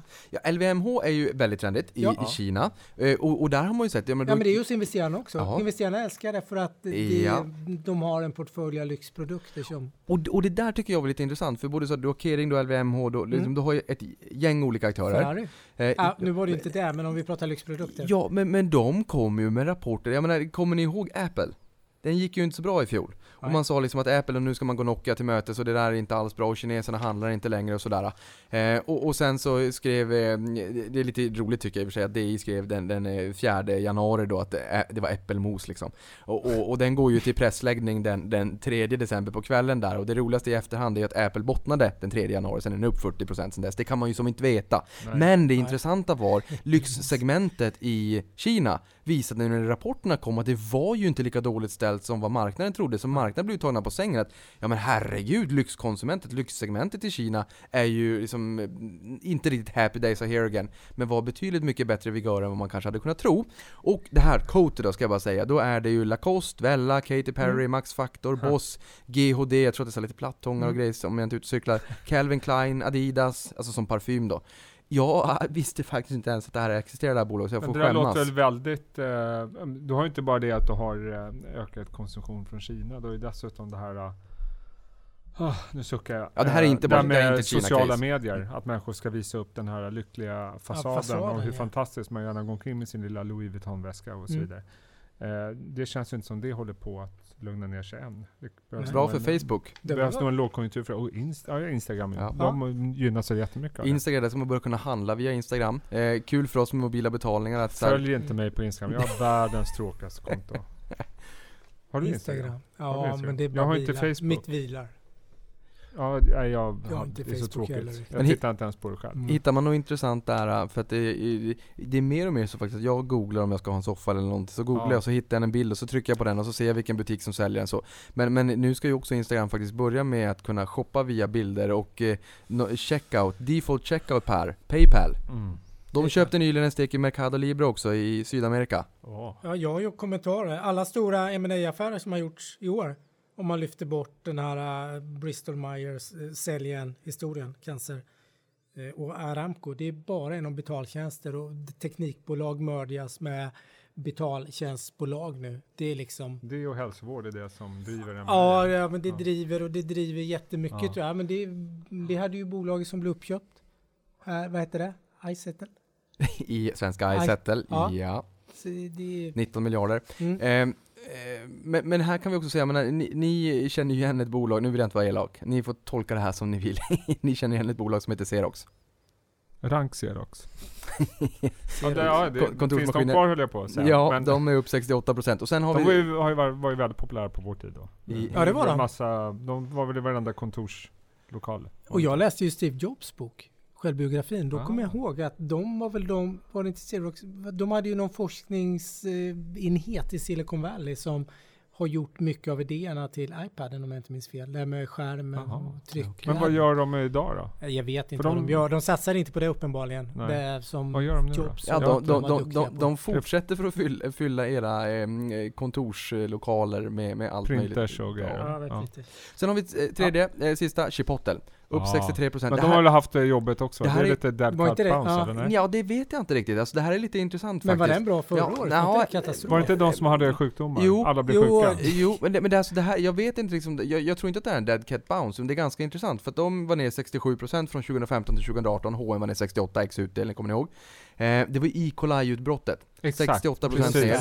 Ingen Just ville det. synas på en, på en Nej. eh, Chipotle, det var skämmigt och Nej, sådär, man nej. vågade inte. Jag tänkte själv på när jag var i USA, "Ah, jag vill inte bli magsjuk, det är en kort resa. Du käkade med mig Ehm, hela tiden Niklas. Du hade inga Nej. tankar på. Chipotle. Men går du någonsin på en normal restaurang? Eller letar du alltid liksom? Eh, nej men alltså jag går nog ofta och köper någonting för 30-40 spänn på, på Men är du en mataffären. sån här som kan liksom... eh, 30-40 spänn, vad får du är för du det? en sån här- mataffären, inte, inte 150 spänn lunch och sätta sig vid datorn inne. Men så är du en sån här mardrömskompis att ångest, resa med? Att du kan Nej. gå runt kvarter, kvarter Jo. för att hitta den billigaste pizzan? Eh, Jag kan gå lite för länge, men, men jag tror alltså, Jag är för, för, Förr i tiden så skulle jag nog vara den sådär, nu är jag mer såhär bara, men, men, men låt gå för att jag tycker att så här, man vill inte vara den som förstör stämningen så att säga Men när jag och Johanna Jag och Johanna var i Almedalen, då, då gjorde det ont i magen för att då tog de 160-170 spänn för en lunch och den smakade skosula och den, Jo, den lokala kebaben var blir- bättre Ja, ja.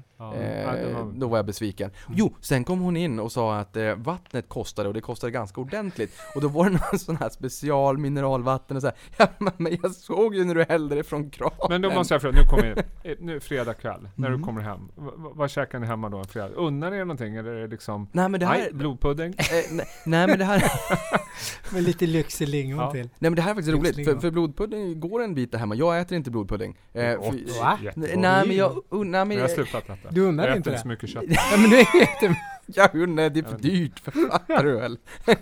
nej men vi kommer nog köra rotfrukter och lite, någon köttfärsbiffar faktiskt. Jag har stämt av det här idag, jag ska försöka, jag är inte så bra i köket. Är ni duktiga i köket? Nej, jag är en katastrof. Ja, jag är, är en katastrof. väldigt bra på att städa och diska efteråt. Ja. Och det är en bra egenskap, är det inte det? Ja, men jag är grym på att städa. Den är uppskattad. Grym. Jag tycker det är kul att städa. Ja, man ser Men laga mat, jag är en katastrof. Katastrof. Nej, det är väl lite grann samma här. Men då, då är det ju också låga jämförelsetal, Mm, det är sant. någonstans. Ja. Och låga jämförelsetal, för det uppviglar till att det var det faktiskt i, eh, i, i Chipotle också. ja, jo. Därför den är upp Mm. 183% sedan februari 2018, så på din fråga om det är dead cat bounce, jag skulle inte säga att en, en, Nej, okej. en, liksom nästan 200% är upp en dead cat bounce, men, men eh, det, det tog väldigt lång tid. Jag menar, vi har Fortsätter haft, de att expandera och sådär med butik eller det, restauranger och sånt där? Det, är en, det är faktiskt en jättebra fråga. Jag vet inte hur deras butikssatsning För det var har det, så var det från början innan alla blev sjuka. Ja. Att de expanderade ganska kraftigt och hade en ganska bra resa på börsen om jag minns rätt. det, Innan de människor blev sjuka. Ja, det där gör vi, det där gör vi som så här att vi kollar upp det kollar till, upp till det. nästa gång, för Mm. det där är jätteintressant. Ja. För att de Jag hade någon... helt rätt. Mycket i Kina va? Ja, men jag har för mig att Ja, de hade en väldigt fin, det? var det väldigt populär. Ja, Ja, och de tills alla blev sjuka, eller inte alla Ja, men, men, men de- många blev sjuka. De var tvungna att, jag tror inte att de pausade en hel dag, men, men det var typ en Nej. halv dag eller någonting. De stängde alla Chipotle-butiker i, i U- hela. USA och utbildade Ja. personal. Ja, det kostar ju som tusan. Men, men den är liksom upp Ja, riktigt exakt. mycket. Mm. Vi är över timmen hörni, det går jättefort när man har roligt. Vi Ja. har några, jag har några korta punkter jag bara vill prata Ja. om. Mer strukturerat nästa gång. Tesla faller på dåliga billeveranser. Per, vi var i Teslas fabrik Mm. i, i Fremont, California 2017 där också. Det var sömnigt Eh, då tyckte jag. Var det det? Jag, jag tyckte Ja. det var häftigt men jag hade ingenting att Jo, relatera det till. var häftigt. Inte jag Eh, heller. Det hade ju alla gubbarna som vi var med. De Ja, hade ju det- det varit var i ju- alla andra fabriker. Det var en gubbe som sa att rekordet var en bil var nionde sekund på, i en Volkswagen Mm. ehm, eh, fabrik. Nu kom det ju faktiskt kartellanklagelser här idag. Men den faller på dåliga leveranser. Har du någon tanke kring Tesla? 17 ska man tänka. Är så all premie är på P- Du Musk? kan ju alla P tal. Vad är P Eh, jättehögt. Förväntningarna är jättehöga. Det är aning. klart att de faller då. Har, inte- har de fått ordning på balansräkningar? Eh, Nej. De har väl haft jätte... Ja. hög skuldsättning och så vidare. Och det sa han ju faktiskt när vi var där i USA också, att Mm. jag tror att det kommer en, en, eh, en, en ny emission varpå jag, Ja. eh, jag... Han var positiv, han har varit positiv länge men han äger De inte hade en aktien liten del i den fonden, bara för att det fanns överhänget vet jag med. Ja. som Jag tycker de är läskiga de där bilarna. Eller är- de är De läskiga. är ju... Nej men det, de är så tysta när ungarna, jag som bor i city Ja, liksom. du, du hör inte Man de hör kommer. dem, oj, du vet jag som är gammal och går Och nu har skrappligt de liksom. tagit bort gruset på gatorna också, så nu får du lyssna Ja. lite extra nu närmaste veckorna här. Ja. Men Vad hade du med för Akando, Akando då? Bud på Akando? Ja, Det där kan kan ju- och där- det är inget, jag kan ingenting. Nej men jag känner väl så här, jag har pratat med många förvaltare om det, det där. Eh, kanske inte just Acando isolerat, men vi hade väl Ahlsell också? I, innan årsskiftet. Att eh, vi har den här eh, kronan, kronförsvagningen, vi har ränteläget. Allting talar ju för att det är liksom rea på svenska bolag. Och vi dessutom lägger till, om vi är på toppen av konjunkturen, eller nära, det är då bolag brukar göra sälter. Irrationella grejer. Alltså rea på svenska bolag i utlänningarnas ögon, valutamässigt. precis. Ja. Så att det borde ju Mm. rimligtvis bli väldigt många fler uppköp tänker jag. Mm.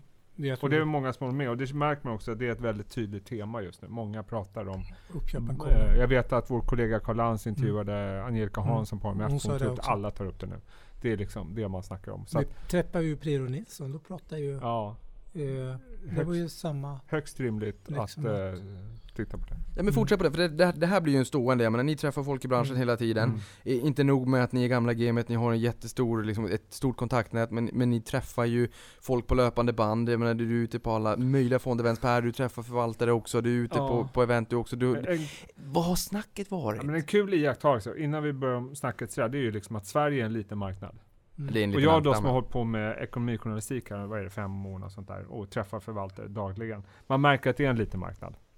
För man märker att det är nästan så att jag kan sätta fingret på när det går ut ett mäklarkol till alla förvaltare på något smart case. För alla, en vecka, alla vill prata om det bolaget. Mm. Alla vill prata om det, alla vill prata om det. Så att det, det är ganska lätt att få en bild på. Och, och då vi har, vad ska man säga, eh, och det är väl lite småtragiskt sådär, eller tragiskt är det inte. Det var ju fram till för, vad var det? Attendo kom ju med en saftig vinstvarning här. Ja, rakt ner i källaren. Vilket bolag tror du de flesta förvaltare pratade om innan vinstvarningen? Jag Ja. har träffat så många som pratade om Attendo. Det här är ju väldigt Och jag intressant. vet att det gick ut, jag vet inte från vilken firma, men jag pratade med någon förvaltare och sa jo men det är någon, en eller två firmor som har pushat väldigt Mm. hårt. Jag vet inte, jag har mina misstankar, jag kommer inte säga. Men det här är väldigt intressant att våga gå sin egen väg. Ja, och det Mm. blir ju lättare och det är viktigt och, och även som konsument av ekonomijournalistik och börsmed, Mm. liksom att ta det som en pusselbit. Exakt. Ta det som en Mm. pusselbit. Mm. Liksom att det här är en del av min eh, utvärdering. Mm.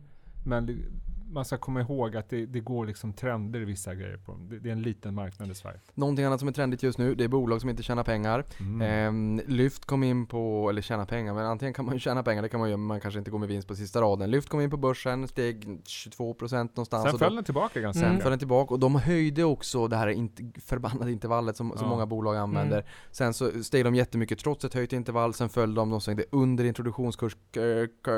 Carl Icahn, eh, känd eh, investerare i USA, tryckte ut hela sin steg pre-IPO innan Mm. noteringen. Mm. Eh, lyft och det här med bol, nu kommer de före Uber, vilket de är kanske lite sura på. Jag tror Mm. att de hade ett värde på en 25 miljarder Mm. dollar, Ja. Uber har väl en 120 Mm. miljarder indikativt, så att de är ju större. Mm. Eh, bolag och bolag som kommer till börsen som inte tjänar pengar. Det, det här är också... Jättekul att du säger. För jag, precis innan jag gick hit såg jag faktiskt en graf på det. Har du sett den också? Nej. Du kanske därför tog upp den. Nej men det, alltså, den visade på, jag kommer inte ihåg om det var kvartalsvis eller om det var årsvis, men antalet bolag som gör IPO som förlorar pengar. Mm. Den trenden är ju kraft, eller kraftigt, den stiger. Alltså ju fler Mm, mm. bolag som gör IPOs torskar pengar när de gör sin IPO.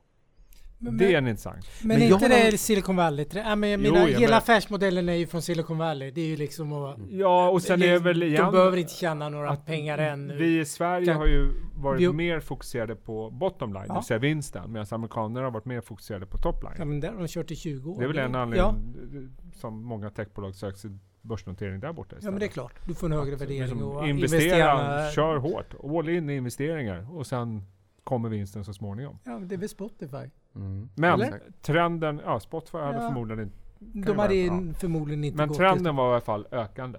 Mm. Och nu är den på toppen liksom. Mm. Det är intressant. Bra eller dåligt, jag vet. Jag har sett en annan liten graf som jag, jag säkert kommer trycka ut i, i Twitter eller i sociala flödet, det har jag inte hunnit göra än. Jag såg eh, ett mail som jag fick från CNBC där man tittade på avkastningen eh, på börsnoteringar, IPOs, historiskt. Mm. Och när man, eh, man tog liksom stängningskursen första dagen, så att du får inte med poppen så att säga om, om det är så att den stiger kraftigt. Ja, Eh, och titta på hur den har varit historiskt. Och där blir det ju väldigt intressant att se i och med att det har kommit in väldigt många bolag som inte tjänar pengar. Mm. Eh, Så det blir intressant att se hur de har gått som ett aggregat och det var väldigt många, väldigt många som har fallit en hel del efter sin IPO. Mm. Så kanske inte, man, man, man ser till att preppa för att det ska bli en bra start, det är som ett bröllop, det är klart man vill att aktien ska poppa. Eh, Så är det ju, för de allra flesta för prissättningen. Nu får jag helt andra tankar. Men jag fortsätter. Nej, men nej, nej, det, det är ju någon som får det hett kring öronen om det är så att kursen, Så ja men Ja. så här, funded by me, eh, referenspris Mm. 65 spänn, den stod väl i 7 spänn någon vecka efter, nu är Nordic Growth Market, den är ner 80% på en, en två Mm. veckor eller någonting, det är total katastrof. Hade det hänt på Stockholmsbörsen, då hade nog nog bara någon fått det hett om öronen utan förmodligen någon eller några fått sparken. Mm. Eh, det, det får liksom inte hända, eller så Nej. får man bara se till att någon stabiliserar kursen. Den tar vi med till nästa, the, Ja. the monthly back traders, Mm. för det är lite intressant helt enkelt. att se på hur avkastningen har varit Mm, mm. eh, en, en, ett tag efter eh, introduktioner. Nu får vi skynda oss ännu mer, vi är Ja, långt ja. över timman. Och jag vet att ni ska hem. Eh, sjunde AP-fonden. Eh, cannabis hörni. Det, cannabis. ja. Ja, Jag ska bara se hur ni, hur ni reagerar när jag börjar prata. Jag Den- den- hittade några aktier där. Som de, de första som blev noterade har gått över 2000 procent. Så. Är Jag det tyck- sant? Ja, 2100 var Oj, den, den som var först eh, ut på marknaden. Jag tycker, det trend, jag tycker trenden är lite jobbig, det är för att det känns som här, det är illegalt, det är olag- olagligt, jag konsumerar inte produkten. Så här, mm, Men sen- inte vissa Inte medtech. vissa. nej, det. för Det sen finns liksom- det både ruset och liksom for pleasure, sen så också det, liksom Ja, det, det det medicinska. Hur, hur, om vi börjar där, hur ser ni liksom på cannabistrenden? Det har varit en stor diskussion på Twitter idag, liksom hur man ser det, det är två olika läger så här. Hur ser ni på den trenden? Hur ska man tänka? Och varför jag frågar det här, det är för att sjunde AP-fonden nu går in i två cannabisbolag, liksom soffliga fonden i PPM-systemet, och varför gör de Vad är det? det för, vad, Eh, de har Canopy Growth Corp och Aurora. Men det ingår den i det- MSCI, MSCI index? All Country World Index. Men det är amerikanska därför. bolag? Det är amerikanska Ja. bolag. Och där är det väl inte illegalt? Nej, på federal nivå, men inte liksom i olika delstater. Nej. Men gör inte de här medicinsk cannabis också? Liksom? Nej, det här är Jag pleasure. bara undrar. För det är bara Constella- pleasure. Okej. Constellation Brands som, ja, om det bara är det, det ska jag inte säga, men Constellation Brands som äger, ja, vad heter det? Oh, den här, jag hade det på tungan, Corona, eh, Mm. ölen. De går Mm. ju in i, i cannabissegmentet för att de känner så här, men de har redan gått om Mm. spirits och är Mm. uppe och kampar mot vinsegmentet. Så här, det blir lite fear of missing out. Vi måste också med, för tänk om det här går om och så här, trycker ner alkoholkonsumtionen och öl, ölsegmentet står och stampar och, och faktiskt Mm. minskar lite grann. Så- ja. Ehm, och det här är primärt for pleasure. Och, och då blir det så här, hur ska man liksom förhålla sig till det här, tänker jag? För nu gick det med i MSCI All Country World Index, så det är ett passivt beslut från Sjunde AP-fonden. Det är ju inte ett aktivt beslut. Nej. Utan om det ingår i indexet, ja då måste de ju köpa som index. Men de har sagt att det kan vara så att vi faktiskt exkluderar det här i alla fall. Men i och med att här, den, den mest populära aktien bland utländska aktier på Avanza Ja. är Aurora Cannabis Ja. och ägandet, antalet ägare är 50% så högt som den näst mest populära aktien, vilket är Apple, som är populärast i USA. Världens största börsbolag. Eller var det i alla fall tidigare. Jag har väl... Men det går ju att dra det här hur långt som helst. Ja, Antingen, gör det. Även om jag äger Avanza-aktier så får jag ju med, ja men du ser ju. Handel i, i dem, tänker ja, är det okej liksom? Men direkt Jag har Men ingen ägande... jag, jag har ingen jag vet aning. inte vad... Jag vill inte vara någon moralisk väktare överhuvudtaget. jag är- Men däremot så kan man väl konstatera att en annan trend som man har sett eh, extremt starkt tycker jag senaste säg, halvåret, året. Det är ju att hållbarhet faktiskt börjar få en direkt Ja, effekt på- på, investeringen. Mm. Från bra. att ha varit en papperstiger och prata Ja. hållbarhet utan någon mer än att det var viktigt. Nu ser man ju faktiskt att det påverkar flera fonders beslut. Ja, de exkluderar gamingbolag. Mer och mer Ja, exkluderas och det här tror jag inte kommer att avta på något sätt. nej. Det här är, Jag tror att det Rätt kommer eller med fel, trenden det också. kommer bli mer exkluderat. Ja. Och jag har svårt att tänka mig att vi kommer se mycket direktägande i cannabisaktier från svenska institutioner. Nej, nej, men det, nej, det håller jag Jag- verkligen Bara. Det baserat på det. Nej. Rätt eller fel? Men Per, du säger när du har varit ute och träffat fondförvaltare att det är glödhett med hållbarhet nu. Alla snackar hållbarhet när du är ute och träffar på fondbolagen. Det är det enda folk pratar om. Men alltså, nu ska jag vara lite cynisk igen. Mm. Inte greenwashing, det vill du inte Nej ha. men Du alltså ha- för första gången så börjar det bli lite kul att snacka hållbarhet. Ja. Förstår jag menar? Det är klart hållbarhet är viktigt. Det Jag är vi alla det. överens om. Och, och det är viktigt för alla möjligheter. Men, Positiv screening älskar jag. men Mm. jag märker ju som jag sa att nu ser man effekten av. Nu börjar f- institutioner och banker faktiskt exkludera. Och jag tror att det är en förklaring till att vi har sett nedgång i många bettingaktier. Att vi har sett en nedgång i Saab. Att vi har till och med sett en nedgång i Nolato, är det vissa som har hävdat. Och just nu så är det fondförvaltare som exkluderar. Jag tror att det här kommer att öka. Fler kommer att exkludera och det här kommer sprida sig till flera eh, rådgivning och så vidare. Rätt eller fel, men det är den pressen. Och sen har vi dessutom kanske banker som behöver jobba med sin PR. Eh, och då är det ett väldigt lätt beslut att säga nej. Vi följer Nej. inte den typen av bolag. Eller så, ja, Mm. men varför gör ni inte det för? Så, nej, men det är, lätt, det är lättare att förklara. Liksom. Jag, jag tror det. Ja, Rätt jag- eller fel. jag Jag, vill inte vara någon moralisk väktare, men jag, nu får det en direkt effekt. Men tycker ni att det är roligt bara för att det får en direkt effekt för att det är bra för planeten och att det är hållbart eller tycker ni också att det är roligt med positiv screening och liksom bolag som rider på trenden med hållbarhet och gör gott för världen men också tjänar pengar åt aktieägarna? Ja, det är, Det är klart, det är jättebra. Det är väl. Tomra ett jättecase. Tomra, Nibe, Ja. BRF, Alfa Laval har jag Vi förstått ser ju också. allt fler investerare, privatpersoner, som aktivt väljer fonder. Med en, ja, Sen tror jag det kommer bli mycket hårdare. Nu är det många hållbarhetsfonder som är eh, lite sådär. De är inte 100%. Mm. Det, jag tror kraven kommer bara öka och Ja. öka. Ja, människor vill ha en fond där de kan lita på att det här är aktier som är ja, hållbara. Mm. Eller lite, gör världen lite bättre. Eh, Sista frågan, nu, Ja. lyssna, nu, nu är det övertid, men eh, ja, Vad ska vi ni som äta gillar sport, middag? vad Nej. ska ni äta till middag? Jag- sport. Nej, jag Vad är det sport? nej, jag- sport. nej, mer sport. Mer sport. mer sport. Men sport. Saudi då? Eller vad ska vi köra? nej, jag, vet, jag vet vad ni ska äta till middag. Vad? vi kan prata Saudi, jag ska bara säga, jag vet vad ni ska äta till middag. Ni ska Vad? äta korv. Nej. Eh, jo, det är för att Oscar-proppen, Oscar Property som ska börja sälja korv vid sina bostadsrätter, bostadsrättsföreningar för Så du Byggmax aprilskämt? Mm, Nej. Nej det här var inget bygg, det här var inget bygg, Nej, eller aprilskämt från Oscar-proppen. Vad var Byggmax aprilskämt? Att de även skulle börja servera plankstek. Ja, jo den såg jag. Nej, jag ska inte äta De, korv. Jo, det är för att Oscar-proppen, det har varit jättejobbigt. Mm. De ska ju öppna upp såna här eh, charkuterier liksom det, i bostadsrättsföreningarna, sälja korv. Eh, där sålde ju vdn några månader innan, sålde Mm. han ut alla sina preffar innan de slaktades med 50-60%. De har ju två olika preffar. Han sa vi hade inte alls kunnat veta det där ett halvår innan. Eh, ja. Har vi någonting att säga om Oscar-proppen? Alltså det, nej, jag, alltså. Det, det är väl en, en sektor som har eh, och kan ha ett tag till väldigt svårt. Sen om han eh, sålde fel eller inte, det, jag har ingen aning. Men har de inte en affärsmodell? Den funkar väl liksom inte längre i det här nya klimatet med alla regleringar och... När de började få det jobbigt så var jag inne och kollade. Då fanns det ett Ja. objekt för 229 000 kvadraten och 45 Ja. miljoner. Du har liksom inte en kö, en kilometers kö där. Däremot, jag har haft Men nu har du ju massor med regleringar. Du får låna fyra och en halv gånger bruttoinkomst och det ska amorteras utav bara den och det är svårt att få lån hit och dit. Alltså det känns... Jag har inte pratat med någon Nej, förvaltare de sista månaderna som säger mm, nej, Nej. bostadsutvecklingen kanske är dags att gå in i. Nej, Spännande. Eh, Du, bara för att det här ska bli en bra avslutning. Ja. Här, nu, nu har vi liksom satt någon form av...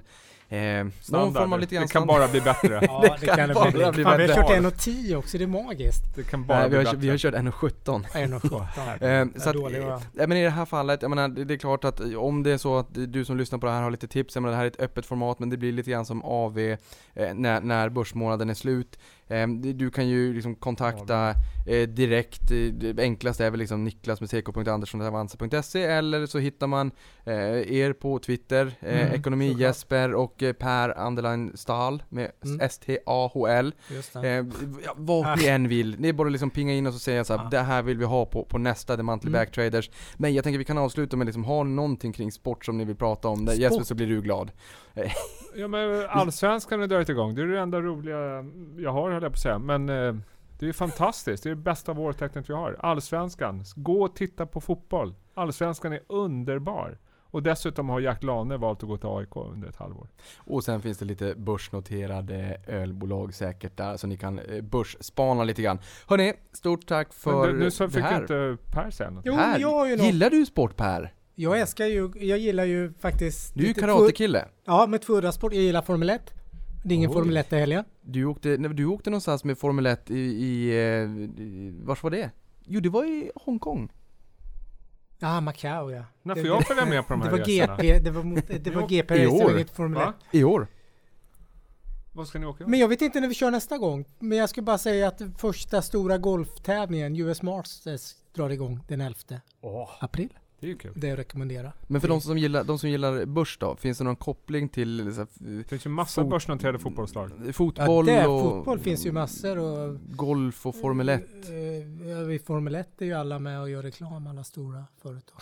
Men det finns ju flera Och fotbollslag. Ferrari är ju med, det är ju noterat och Daimler är ju med. Det kan vi De prata är- om notera, ja, börsnoterade fotbollslag. och börsnoterade Formel 1 Och jag, är inte, jag har ingen insyn i AIK fotboll längre. Så jag kan, ju- Det var ishockeyn då, din syn. ja, men jag har ju Ja, ja. AIK fotboll är noterade. Börsnoterade. Men ishockey är det inte. Nej, det är någon sån här uh, via Peppins eller någonting. Okej. Hörni, då har vi ju eh, Jättebra. mig veterligen nu tre grejer som vi ska ta med till, till nästa månad, så, så jag, jag tar med dem så kör vi. Får ni fundera på lite börsnoterade bolag som, Mm. som syns i kring era sportintressen. Såklart. Och vi har ju snart börjat, Q1 börjar snart. Åh, vad Ja. spännande. Är det någonting speciellt ni tittar på eller väntar på och Outlook. suktar Ja, inför men det blir jättekul att titta på verkstadsbolagen, vad Ja. de säger om uh, utsikten och vad Ja. deras tillväxt är. Om den fortsätter Kina. att dala ner lite. Kina kommer. Ja, Vi det är så mycket se, spännande. Vi får se. Och USA Det kommer kanske. bli så spännande. Mm. VD-orden, affärsklimaten, Ja. vad säger de? Orderböckerna. Mm. Det får bli avslutningen för den här podden. Hörni, vi hörs igen eh, när april är över. Tack. Tack. Hej. Hej. Hej!